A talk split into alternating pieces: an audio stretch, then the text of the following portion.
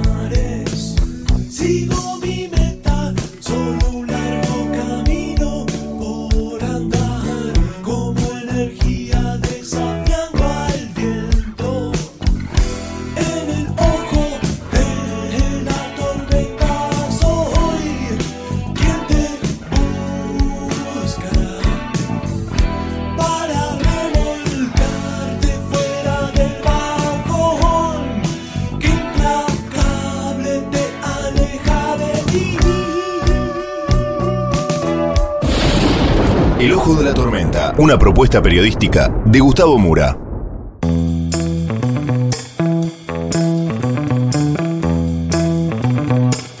Bienvenidos al Ojo de la Tormenta. El episodio de hoy se despertó el dólar. Vamos entonces con los temas del día de hoy en este breve sumario.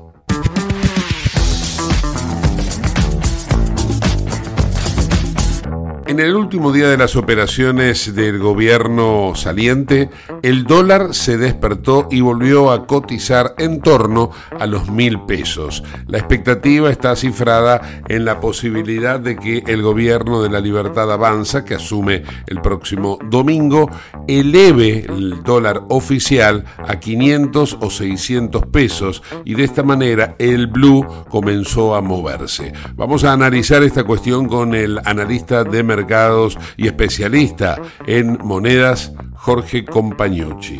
También nos vamos a ocupar de cuestiones vinculadas a la actualidad económica y vamos a tener hoy, para cerrar, para compartir, una reflexión, un cuento de Hernán Casiari y tiene que ver con el pronto próximo aniversario de la obtención de la Copa del Mundo por parte de la selección argentina y una historia que hizo llorar a Lionel Messi y Antonella, a Casiari y a quien les habla. Yo creo que de escuchar la historia también a ustedes se les va a piantar un lagrimón.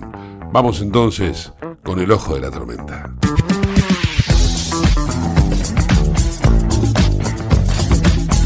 Auspicia este programa Autopiezas Pana. Más de 30.000 productos en stock y más de 30 años brindando seguridad para tu vehículo. No te olvides de visitarlos en la web pana.com.ar o llamarlos al 42504220. Autopiezas Pana, tu socio estratégico. Dirección Avenida La Plata 1933, Quilmes Oeste.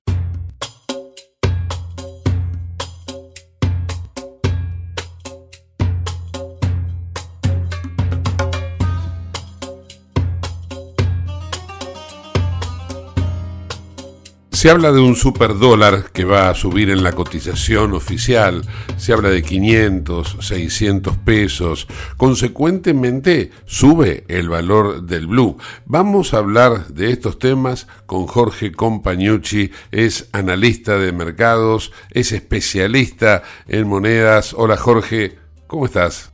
Muy bien, ¿cómo estás Gustavo? Eh, en cierta manera, un poco en las redes en los últimos días, eh, hice un poco hincapié a que esa, esa pausa que habíamos observado en, el tipo de cambio en las últimas semanas iba a comenzar a, a despegar paulatinamente y acelerando a medida que pasaran los días de cara a la asunción del nuevo gobierno. Y es totalmente razonable, sobre todo cuando estamos hablando de que el flamante gobierno en, en sus primeras horas ya va a anunciar eh, medidas y medidas que están en línea al sinceramiento que quieren desarrollar de la economía argentina. Y ese sinceramiento, obviamente, eh, tiene mucho que ver el tipo de cambio, tipo de cambio oficial que muchos argumentan que puede andar, como vos decías, en 500 o puede andar en 600, 650, lo veremos.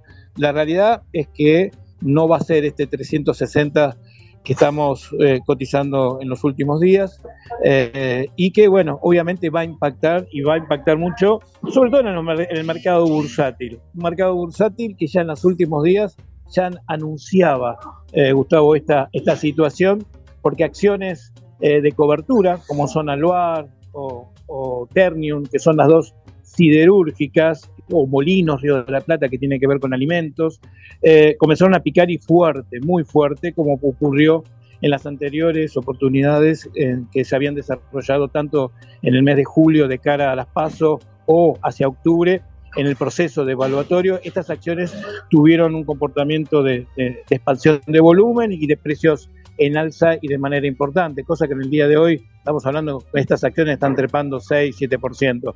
Entonces, esto nos está anticipando que el mercado busca cobertura. Y esta cobertura también se ve en los dólares eh, informales, eh, hoy trepando a 960, perdón, 980 eh, y 995. O sea, nos está mostrando que se ha despertado un poco en los últimos días eh, también los dólares eh, financieros, tanto el MEP como, eh, como el, el, contado con liquidación, en el caso del MEP ya superando levemente los mil pesos. Entonces, lo que estamos teniendo es, eso, un mercado que se anticipa un diciembre tenso, un diciembre que yo diría que va a ser un antes y después por, por, los cambios que vamos a ver en la economía, sobre todo en lo que va a ser tarifas, en lo que va a ser los costos fijos. Yo digo que, bueno, eh, el, nuevo gobierno va a tener que ser muy cuidadoso, va a tener que tener un bisturí eh, muy, muy, de ojo de cirujano para, para, tomar las medidas que tiene que tomar con, mucho cuidado, con un paso a paso, porque un paso en falso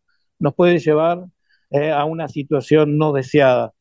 fíjate que ya los, los, precios de las mercaderías en, en, la línea supermercadista ha trepado con creces desde, desde el triunfo de ley como presidente. O sea, hay mercaderías que han trepado 100%, 120%, toda la línea de gaseosas, eh, aguas, eh, harinas. O sea, ¿por qué? Porque, bueno, obviamente, en, noviembre finalizaba eh, el, proceso del programa de precios cuidados, se caían todos los fedicomisos de alimentos, estamos hablando del, del aceite, de la harina, y eso obviamente repercute en toda la línea de industrialización. Bueno, eh, lo que tenemos ahora es una presión inflacionaria muy importante y yo dejo un gran interrogante. ¿Por qué?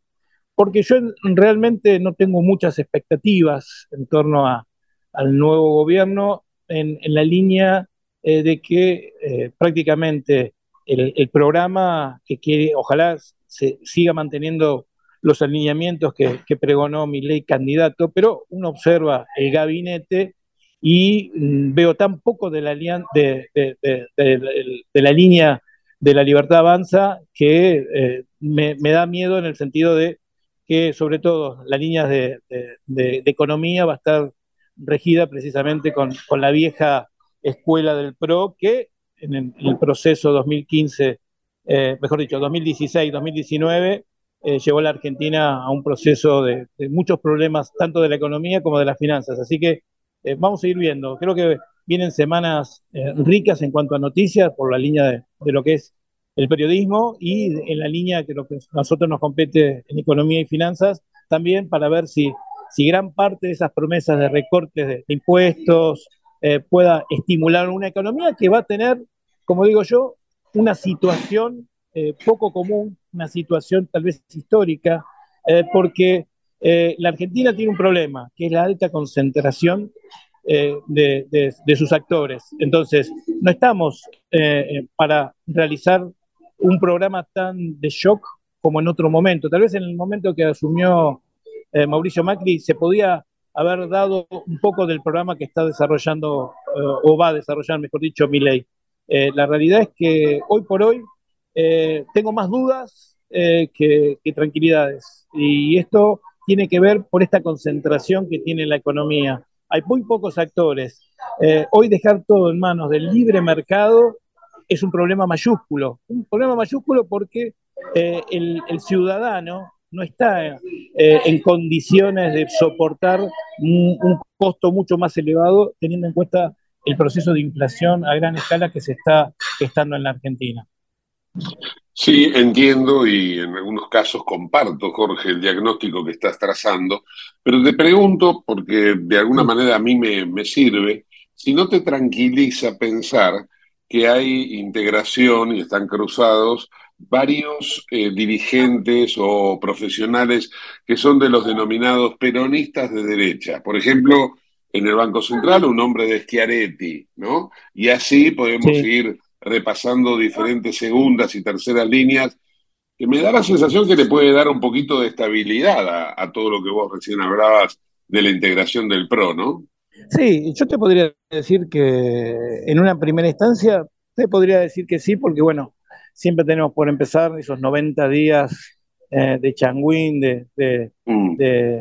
que los mercados, los operadores tratan de darle eh, una posición más bien elástica a, las medidas que se toman y, ver qué pasa. Eh, por otro lado, te diría que eh, a, grandes rasgos o a nivel macro lo dudo, lo dudo, pero por completo. ¿Por qué? Porque me, detengo en, las bases de mi ley. La base de mi ley es que no se puede cambiar con lo mismo de siempre. Y entonces, si hoy la mayoría de su gabinete son los mismos de siempre, tengo enfrente ni más ni menos que un caballo de Troya, tengo que pensar. ¿Por qué? Porque eh, eh, las ideas, obviamente, seguirán siendo las que trata de, pregonar mi ley, pero los soldaditos, los operadores para esas ideas, creo que no son los más correctos en estas instancias. Por eso que no tengo tanta confianza, soy más bien cuidadoso, eh, quiero ver qué pasa, ¿no? Porque uno puede tener estos miedos, tal vez eh, bien, bien eh, infundados, pero bueno, por ahí en la práctica no pasa lo que uno está especulando. Yo por ahora me remito a eh, una posición a, ser cuidadoso. este tipo de cambio que, hoy comienza a, cerrar la semana, porque bueno, el día 8, por, la por el Día de la Virgen, no se opera, no tenemos mercados, está muy, muy, pero estrepitosamente atrasado con los precios de los bienes, ¿eh? de los insumos, que están mechados a, valores ya de 1.500, 1.600 pesos. Entonces, la economía ya está sobrecubierta. Ahora, tenemos que ver si eh, esta concentración, esta pérdida ¿eh? de, líneas de producción que hemos visto en los últimos ocho años, afecta o no a, a, este sinceramiento de la economía. Recordemos que cuando asumió Macri, el dólar pasó de 9 pesos el oficial a los 16 y no hubo un salto cuantioso en cuanto a, materia de inflación porque ya estaba todo fluctuando al nivel del precios del dólar blue. Pero ahora es completamente, completamente diferente y además, y además eh, creo que podría haber un error de, instrumentación porque se está hablando de que en cuanto a, a, este sinceramiento, o un sinceramiento por etapas, ¿no? que podría haber un proceso de evaluatorio ahora y otro proceso de evaluatorio hacia febrero-marzo. O sea, sería más conveniente directamente eh, eh, dejar el dólar al precio libre, eh, si ya los precios hoy en día están muy sobrecubiertos. O sea, sería erróneo tomar ese tipo de, decisión. Así que yo tengo grandes interrogantes, pero bueno, vamos a ver qué es lo que ocurre con una economía, con una situación que deja el kirchnerismo, yo te puedo decir, en materia de, de economía y finanzas, de tierra arrasada.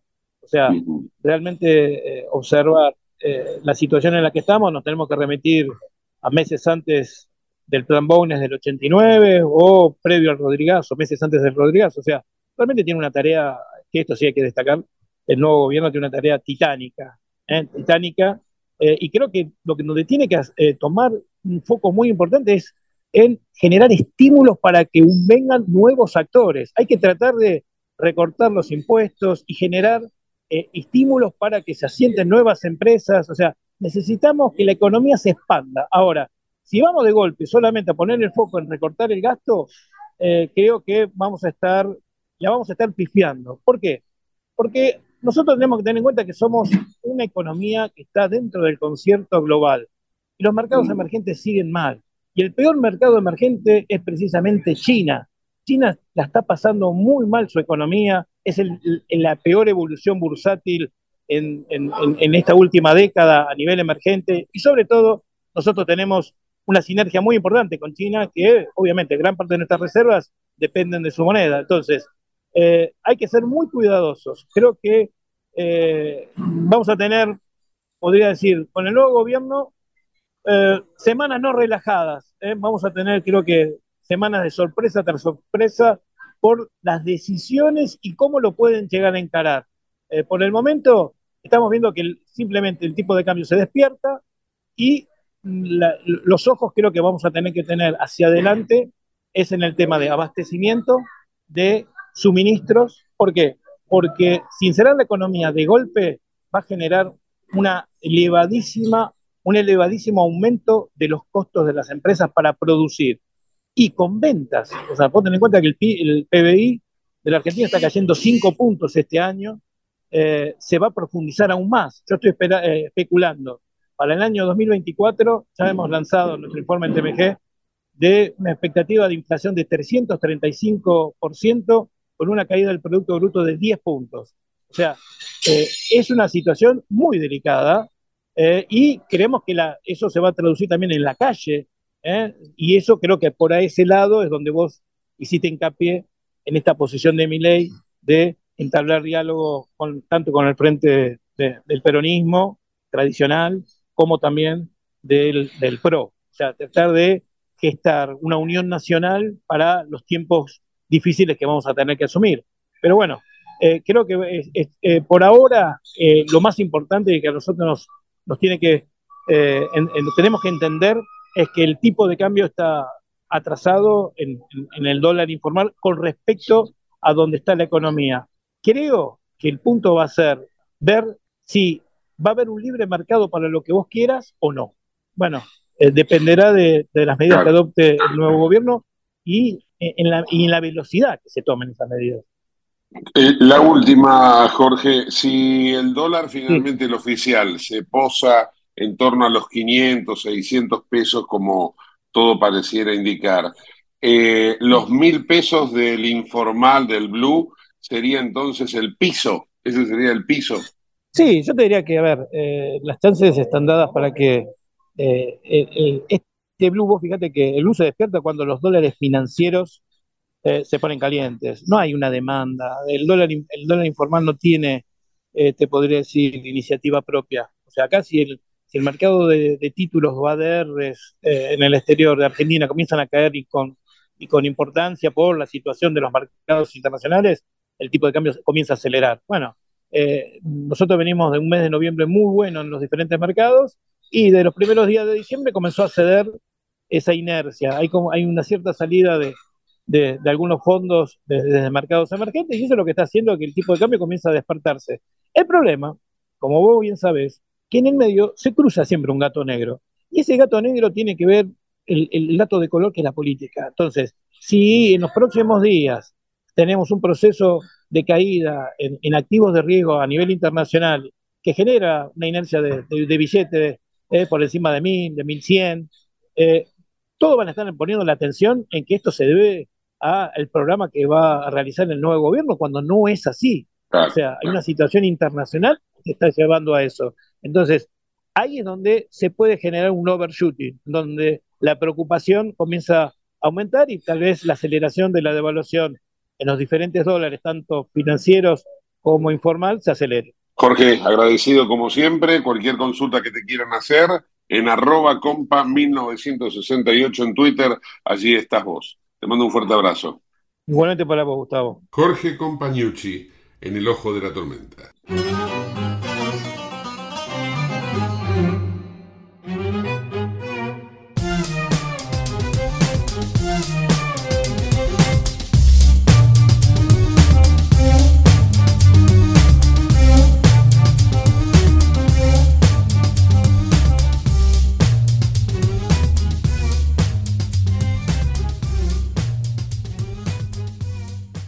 En Lubestop Banfield te revisamos el auto y le hacemos el cambio de aceite y filtros en media hora. Lubestop Banfield es un lubricentro integral donde también podés cambiar las pastillas de freno de tu vehículo. Lubestop está en el SINA 471 Banfield. Y si no podés traer el auto, te hacemos el servicio a domicilio. Instagram y Facebook, Lubestop Banfield. Ahora vamos a hacer una breve pausa y continuamos con el ojo de la tormenta. No te vayas. En el ojo de la tormenta yace un niño asustado. ¿Tenés Galicia? Tenés que saber algo. ¿Tenés alguna duda? Tenés alguien que te escucha y te da atención 24/7. ¿Tenés ganas de hacer algo? Tenés muchos beneficios en lo que más te gusta. Tenés ganas de no hacer nada. Tenés una app para hacer todo desde el celular sin moverte del sillón de tu casa. Tenés, todo para vivir un día a día mejor. Tenés Galicia. Tenés Galicia.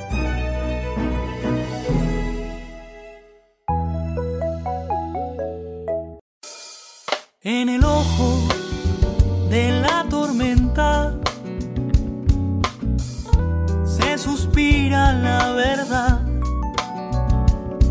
En el ojo de la tormenta es momento de bailar. Ya tu alma vuela libre. Esperando el huracán. Dime algo que me rompa.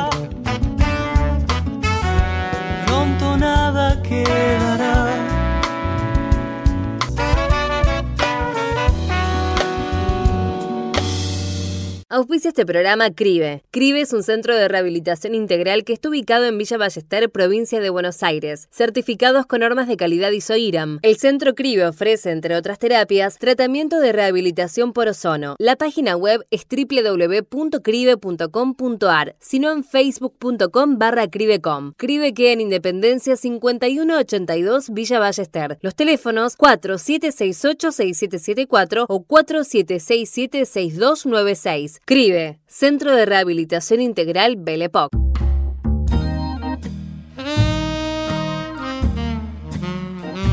Les propongo ahora compartir un cuento. Un cuento contado por el escritor Hernán Casiari. Primero, él hace una referencia a cómo él llega a ser escritor, lo cual es muy, pero muy interesante. Y luego está una historia que cuenta sobre Messi, el Messi campeón del mundo, que la verdad es emocionante. Lo ha hecho en un ciclo que se emite por YouTube, que es auspiciado por el banco BBVA, que se llama Aprendemos Juntos. Aprendemos Juntos 2030. La verdad es una joya. Yo les diría, eh, van a considerar, es un poco largo, 30 minutos dura, es cierto. Pero si están en un viajecito, están regresando a casa, o tienen tiempo simplemente de escucharlo, les aseguro que vale la pena. Y no prometo que no terminen llorando, como me ha pasado a mí, como le ha pasado a Hernán Casiari. Vamos con la historia, ahí va. Me llamo Hernán, soy escritor. Desde los. Desde que tengo uso de razón sabía que iba a escribir. No es una cosa que me ocurrió de grande, ni siquiera a mediana edad, ni siquiera tuve la fantasía de algún día ser escritor. Soy escritor. Creo que la primera cosa que pensé cuando tuve uso de razón tuvo que ver con mentirle a alguien, decir algo que no era, algo que no, que no era verdad. A mi madre, supongo, que era la que estaba más cerca, no lo sé, no tengo ese recuerdo. Sí tengo el recuerdo de la adrenalina que me causaba mentir. Mirar a los ojos a alguien y con la mirada de la certeza decir algo que no era verdad. Lo que me gustaba, lo que me generaba como unas hormigas en el cuerpo. Yo no sabía que eso era ser escritor. Mis padres tampoco lo sabían y por eso me pegaban cada vez que lo hacía. Porque mentir, te dicen, está mal. Mentir es lo peor que puedes hacer como ser humano, decirle a otra persona, a un hermano, a un padre, a un amigo, algo que no es, está penado socialmente. Sin embargo, yo de chico veía que la realidad las cosas tal y como eran, me aburrían muchísimo. Me sigue pasando. Abrir un periódico, escuchar un informativo o la radio, personas explicando cómo está el mundo, cómo está el clima. A mí me aburre, me aburre porque nos hace incapaces de sospechar que podemos mejorar como especie, por ejemplo. Prendemos la radio y lo que dice no es bueno, es la realidad. En cambio yo cierro los ojos, ahora que tengo 52 años, pero también cuando tenía 7. Prefiero que se imaginen al chico de 7 en un pueblo de la provincia de Buenos Aires, con una realidad que no era la que tenía ganas de ver ni de escuchar, en su habitación o en el pasto del jardín, cerrando los ojos inventando otra realidad, distinta, no necesariamente mejor, pero maleable, como si fuera arcilla. Eso es la mentira. La mentira, cuando no tiene como objetivo engañar al otro para hacerlo peor, la mentira cuando no tiene como objetivo hacerse uno mejor de lo que es, la mentira cuando tiene como único objetivo el disfrute del otro, hacer emocionar o entristecer o reflexionar o reír, se llama literatura. Yo no lo sabía. Yo era un chico de seis o siete años que mentía de forma obsesiva. Algunos parientes de mi madre y de mi padre decían, bueno, posiblemente de grande sea un buen abogado. Y todos decían, vamos Hernán, para ese lado, la Universidad de Abogacía, que por lo menos tendrás dinero. No, yo quiero escribir poesías y cuentos. No, no porque así estarías mintiendo, pero no tendrías dinero. Abogado. La sociedad te lleva, mucho te lleva para ese lado. Si vas a ser un mentiroso, por lo menos ten dinero. No seas un mentiroso pobre. Y yo, sin embargo, insistí tremendamente con la máquina de escribir de mi padre cuando tenía siete, ocho años y escribía. Y escribía mentiras. Le escribía a mi abuela que nos habíamos ido de vacaciones y le dejaba el mensaje. Mi abuela vivía a la vuelta de mi casa sin cruzar la calle. Y le dejaba el mensaje por abajo de su puerta a la madrugada. Y me volví a mi casa y yo sabía que ella iba a leer que nos habíamos ido de vacaciones sin avisarle.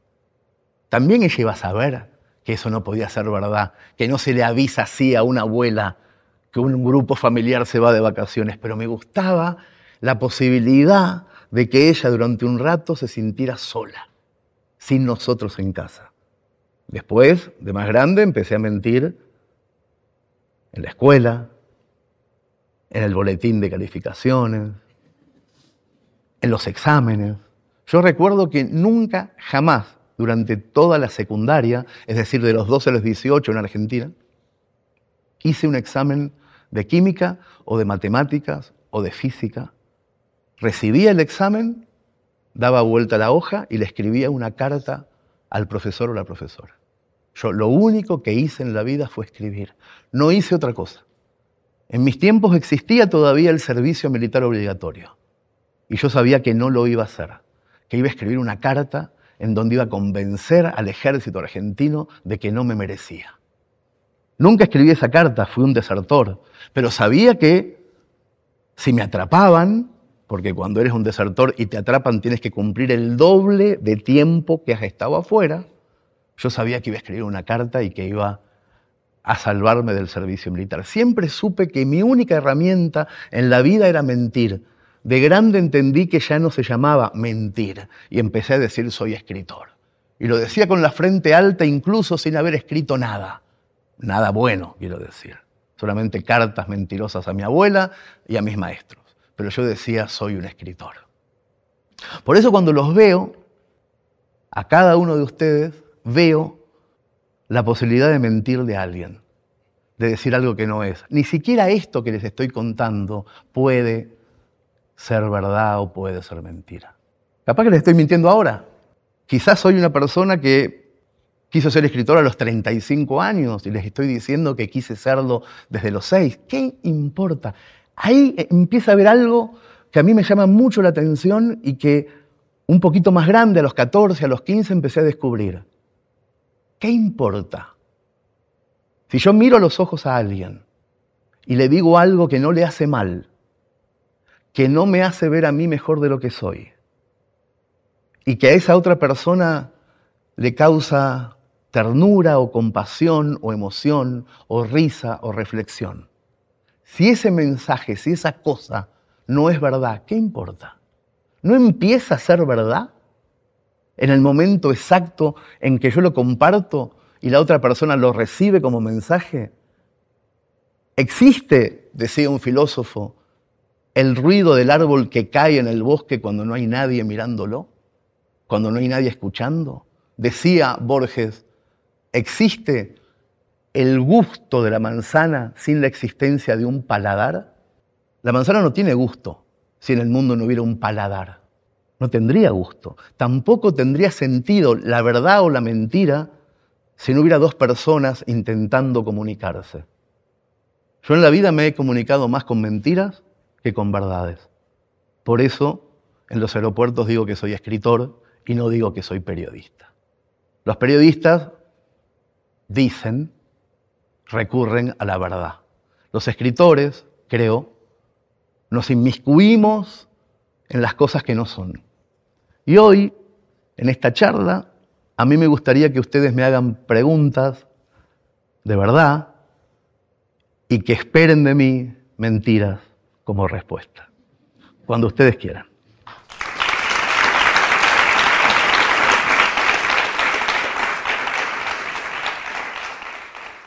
Hernán, hace tiempo usted escribió un texto que emocionó profundamente a Messi, al futbolista. ¿Podría, por favor, contarnos esa historia? Yo creo que ahí hay un gran ejemplo de la mentira como función literaria. Yo hacía unos seis o siete años que ya no escribía. Voy a empezar contando la historia un poquito más para atrás porque tiene importancia, por lo menos en mi vida personal. En el 2015 yo sufrí un infarto agudo de miocardio, casi me muero, y el médico que me salvó la vida me dijo, vuelves a fumar un cigarro y te mueres como un sapo. Fue muy claro y muy técnico. Y yo tuve tanto susto que dejé de fumar inmediatamente. En diciembre del 2015 pasó esto. Dejé de fumar y yo escribía semanalmente un, cuento todos los domingos. Todos los domingos escribí un cuento. Y luego del infarto, ya sin fumar, intenté escribir el cuento. Y era una porquería el cuento. Yo digo, bueno, lo adjudiqué al infarto, al susto, al tiempo de recuperación. Mandé igual el cuento. Lo publicaron de todas formas. No me dijeron que era malo. Segunda semana, otra vez escribo el cuento. Escribo como siempre, lo escribo. Lo saco de la impresora, lo leo y estaba muerto el cuento. Hay una diferencia muy clara en, la literatura. Cuando un cuento está vivo es como un cachorro. Tiene los ojos brillosos, está esperando jugar con alguien. Pero mis cuentos, sin fumar, estaban muertos. Eran perros que nacían muertos. Lo miraba y decía, es un cuento, tiene una estructura, pero no tiene gracia, no tiene esa emoción de la cosa viva. Y supe que sin fumar no podía escribir. Así empieza esta historia. Termina con Messi, ya va a llegar. Pero empieza así supe que no podía escribir nunca más. Recuerden que les conté al principio que es lo único que sé hacer, escribir. O por lo menos yo pensaba que era lo único que sabía hacer, escribir. Y me di cuenta que había empezado a hacer las dos cosas al mismo tiempo. Entre los 12 y los 13 años empecé a fumar y empecé a escribir.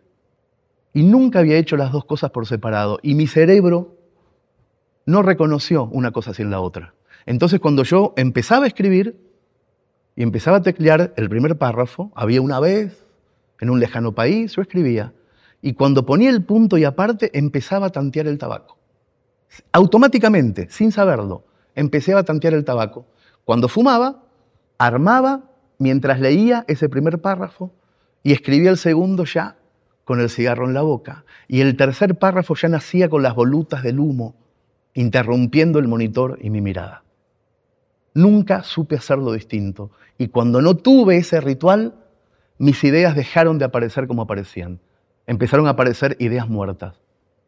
Tengo la deformación profesional. Si ustedes me decían en esa época, escribe 10 líneas sobre una vaca, yo lo sé escribir. No es que no podía escribir. No podía sentir placer al escribir y entonces dejé de escribir.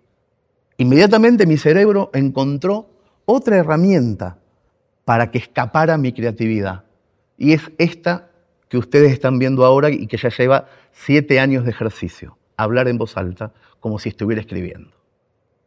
Ustedes verán que yo no digo, eh, eh, eh, ni espero. Estoy construyendo realmente una frase literaria cuando hablo.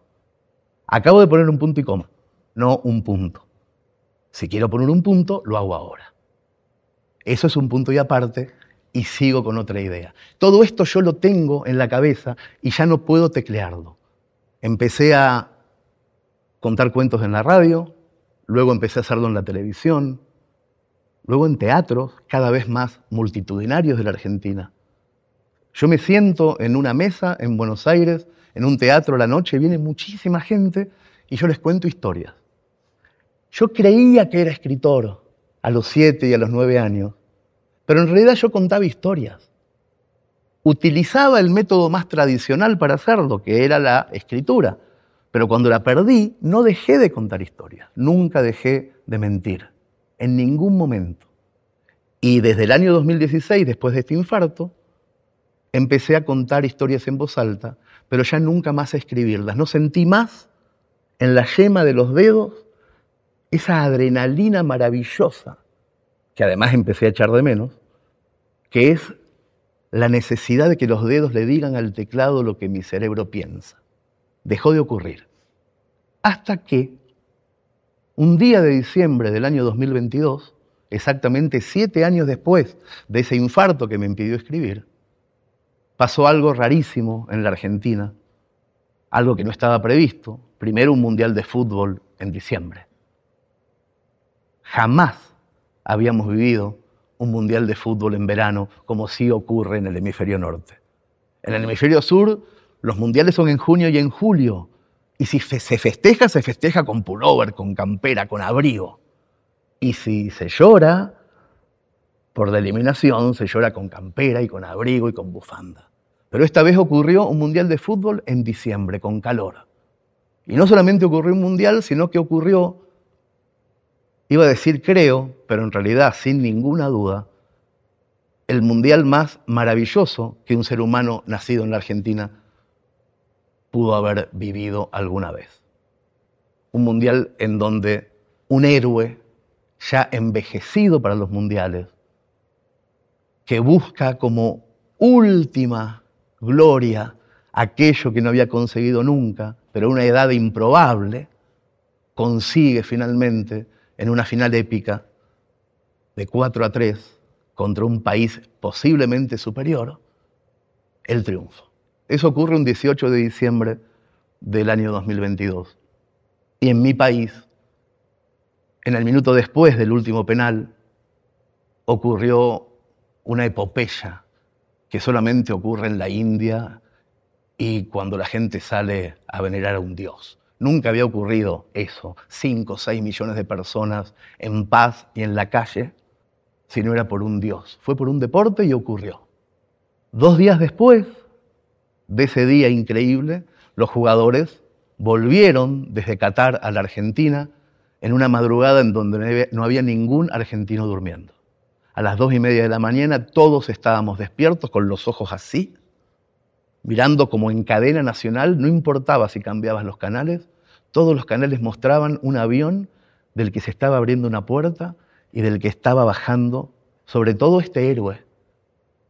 Los anteriores campeonatos mundiales de la Argentina habían tenido dos héroes. Mario Kempes en 1978 había conseguido el triunfo para la Argentina con 23 años.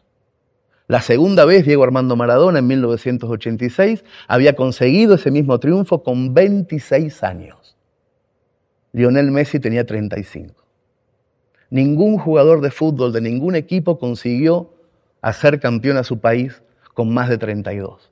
Lionel Messi tenía 35. Era imposible y lo consiguió. Y de repente se abrió la puerta y empezó a bajar del avión ese chico y yo estaba mirando la televisión y me invadió el llanto. Empecé a llorar y no sabía por qué. Solamente sabía que no estaba llorando por algo futbolístico. Estaba ocurriéndome a mí otra cosa Y de repente sentí, después de siete años exactos, una adrenalina en los dedos. Y no había nadie en ese momento, en la madrugada, para contarle en voz alta lo que yo estaba sintiendo y lo que estaba pensando. Y los dedos decían, escribílo, escribí. Y me puse a escribir algo que me estaba pasando y que no sabía qué era, y que escribiéndolo empecé a descubrir qué era. Yo pensaba, ese chico que está bajando hoy, 20 de diciembre del 2022, que está bajando de un avión, no está haciendo esto por primera vez. Todos los años en donde este chico no vivió en la Argentina, los 20 de diciembre se tomó un avión para pasar Navidad con su familia en Rosario, en Argentina. Todos los 20 de diciembre que yo tengo memoria, este chico hizo lo que está haciendo hoy. No es una novedad. Y yo lloraba por eso. No lo sabía. Estaba empezando a escribirlo. Yo escuché por primera vez la palabra Messi en el año 2003, en un chat de inmigrantes argentinos en Barcelona. Yo ya hacía dos años o tres que vivía en Barcelona y ya empezaba esa espantosa nostalgia del desarraigo ya empezaba en mí. Y en ese chat de argentinos había tips, cosas que nos contábamos. Si compras leche condensada y durante cuatro horas pones la leche condensada a hervir, tienes dulce de leche. Y así hablamos. Si vas a una panadería que hay en el Clot, hay sanguchitos de miga. Íbamos todos por ahí. Todos a buscar ese sabor que habíamos perdido, ese lugar que habíamos perdido. Y otro dijo, hay un chico de 15 años en TV3 de Cataluña a la mañana jugando para el Barça B, que es de Rosario y la rompe. En Argentina la rompe significa juega muy bien al fútbol. Y esa fue la primera vez que escuché a ese chico. Y ese chico era un chico que no hablaba. Luego de hacer goles a los 15 años, le ponían el micrófono en la trompa y le preguntaban cosas en catalán y él se bajaba la vista me acuerdo como si fuera ahora estar viéndolo. Y decía, gracias, gracias, gracias. Y se iba. Y no decía nada. Y cuando decía algo, se comía todas las heces. Y nosotros, los argentinos del chat de inmigrantes, decíamos, ah, es de los nuestros. Es de los que tienen la valija al lado de la puerta. En esa época, los inmigrantes argentinos teníamos como una especie de grieta, una dicotomía. Y había dos clases de inmigrantes los que llegaban a Madrid o a Barcelona y dejaban la maleta al lado de la puerta, es decir, con la esperanza de volver a la tierra natal, y luego estaban los que cuando llegaban a Barajas o al Prat, tiraban la maleta muy lejos al fondo del ropero. Y luego salían a la calle y decían, hostia, tío, hostia. Y querían integrarse rápidamente y olvidarse de quiénes eran. Nosotros éramos un grupo que teníamos la maleta muy cerca de la puerta y descubrimos que Messi también. Y cuando Messi empezó a ser el 10 del Barcelona y a ganar copas y champions, a nosotros nos acompañó muchísimo, muchísimo. Por eso lloraba yo, por ese acompañamiento, no por el fútbol, no me estaba importando el fútbol ese 20 de diciembre caluroso de Argentina. Cuando lo vi bajar, digo, es ese mismo chico. Llegamos en el 2000, un montón de nosotros llegamos en el 2000 a Barcelona, a Madrid, a Valencia, a Sevilla. Y nos reconocíamos por la calle, porque caminábamos con el orgullo de saber de dónde veníamos y con la vergüenza de saber lo que estaba pasando. Y Messi nos ayudó, porque nunca cambió el acento, nunca. En 18 años, un chico que empezó con 13, a los 20 y pico y 30 seguía hablando como un argentino, nunca decía regate, siempre decía gambeta, nunca decía afición, siempre decía hinchada, siempre, nunca equivocó un ápice su acento. Y eso a nosotros, inmigrantes en Barcelona, que ya estábamos perdiéndolo al acento, nos daba fuerza porque tu acento es la última trinchera. Es lo último que te queda cuando estás en otro lugar. No importa si sos argentino y vivís en Barcelona, puedes ser de Estambul y vivir en Nueva York, puedes ser chino y vivir en Taiwán. Hay algo en tu acento que es tu última trinchera, que es el beso de tu madre a la noche, hay algo en tu acento que es más que todo y que cuando lo pierdes, pierdes todo. Y Messi, qué paradoja, el chico que no hablaba, nos estaba salvando la forma de hablar. Y cuando desde Buenos Aires empezaron a llegar las críticas a ese jugador, porque ganaba todo para Europa, pero nada para la selección nacional, nosotros los inmigrantes argentinos en Barcelona no lo podíamos creer. No podíamos creer que le dijeran pecho frío, pesetero, solamente te interesa el dinero, no te importa tu país, no sabes cantar el himno. No lo podíamos creer. Y cuando Lionel Messi en el año 2016 renunció a la selección argentina por todos estos imbéciles que lo criticaban, nosotros desde Barcelona dijimos, ay, qué suerte que renunció, qué suerte que sacó las manos del fuego, no las de él, las nuestras también, porque si a él que hacía todo bien lo insultaban desde Argentina, ¿qué estarían diciendo de nosotros, anónimos, nuestros hermanos, nuestros amigos? Traidores nos estarían diciendo a los que vivíamos afuera. Y entonces pasó una cosa, y yo recordaba todo esto mientras escribía, pasó una cosa increíble. Un día un chico de 15 años en Facebook escribió una carta diciendo, Lionel, por favor, no te retires, no dejes la selección argentina, sigue jugando un poco más, pero no lo hagas por ellos, por los que te insultan, hacelo por nosotros, por los chicos de 12, 13, 14, 15 años. Y esa carta, escrita en el año 2016, la firmaba un chico que se llamaba en ese momento Enzo Fernández y era un anónimo que siete años después jugó la final con Messi, se abrazaron los dos en cada uno de los siete partidos. Y Messi contó que volvió por eso, por los chicos. Messi contó que volvió para que los chicos de su país no se pensaran que resignarse podía ser una opción en la vida. Y volvió y ganó lo que le faltaba ganar. La Copa América, y luego el Mundial. Y cerró las bocas de todos, de todos sus detractores. No, de todos no. Hubo uno que incluso en la semifinal contra Holanda dijo Messi es un hombre vulgar. Escribió en el periódico de la Argentina porque Messi había dicho, anda para allá, bobo, le dijo a un jugador. Y nosotros, los inmigrantes del viejo chat de argentinos de Barcelona, cuando escuchamos anda para allá, bobo, dijimos, mira, se comió todas las heces, como antes, sigue siendo el mismo. Fue maravilloso y yo creo, estoy seguro, de que el 18 de diciembre del 2022, en esa épica increíble del deporte argentino que nos conmovió tremendamente a nosotros como pueblos, que somos un pueblo muy futbolero. Yo creo que no hubiera ocurrido nunca, nunca, si Messi a los 15 años no hubiera comprado leche condensada para meterla a hervir durante cuatro horas y para tener dulce de leche en la mañana siguiente no hubiera ocurrido nunca esa épica, esa fortaleza de un hombre de 35 años que sabe que ya no está en la edad de conseguir esas epopeyas y conseguirla. No hubiera ocurrido nunca si el chico de 16 años con su novia de toda la vida viviendo en Barcelona no hubieran dejado siempre la valija al lado de la puerta. Por eso me parece a mí a finales del año pasado, cuando ocurrió la final del Mundial, muchísima gente de muchos países del mundo querían que Messi saliera campeón, no Argentina.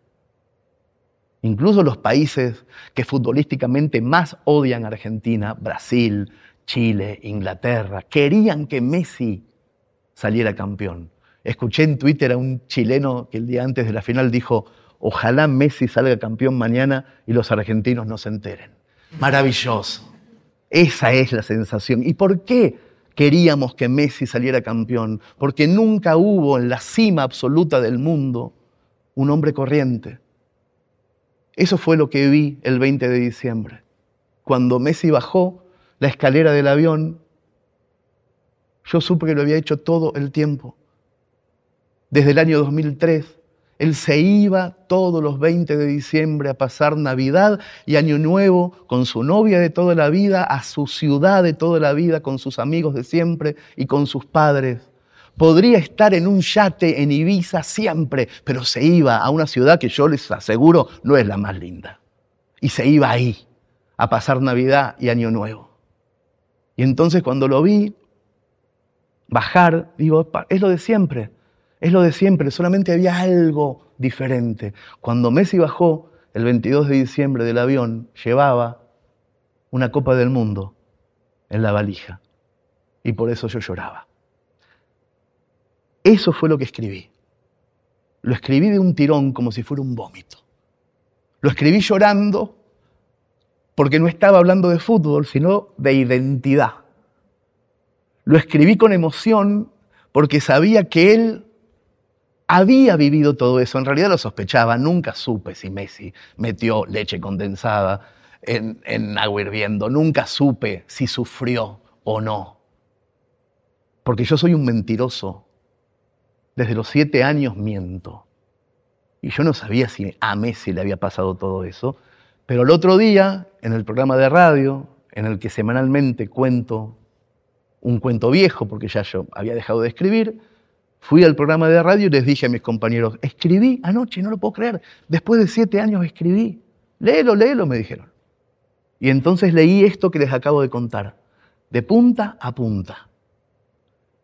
Y los del programa de radio subieron ese cuentito de nueve minutos a TikTok. Y a la mañana siguiente, Antonella, la esposa de Messi, estaba cebándole mate a Messi en la cama, en Rosario, obviamente, y ella estaba mirando TikTok. Y en un momento se detiene en un gordo que cuenta un cuento. Y se quedan los dos, Messi y ella, escuchando la historia de una parejita que ponía leche condensada a hervir y se pusieron a llorar. Esto lo sé porque me lo contó Messi. Se pusieron a llorar. Dos horas después, Messi me mandó un WhatsApp a la radio diciendo, es verdad lo que contaba, me decía. No sabes cómo lloramos con Antonella, es verdad. Y entonces esa mentira, esos años de mentir y de escribir y de sentir la adrenalina en los dedos, me volvió de una forma conmovedora, porque si la persona más importante del mundo en ese momento, entiendan, hacía dos días ese muchacho había ganado la Copa del Mundo, la más épica de todas las Copas del Mundo, y estaba en su casa de toda la vida tomando mate y le mando un WhatsApp a un escritor que no conoce para decirle que había llorado con un cuento. Ahí confirmé la verdad de todas las mentiras que yo decía. La verdad es que sí, en la cima del mundo, en ese momento, había un hombre humilde y generoso, capaz de decir gracias por un cuento.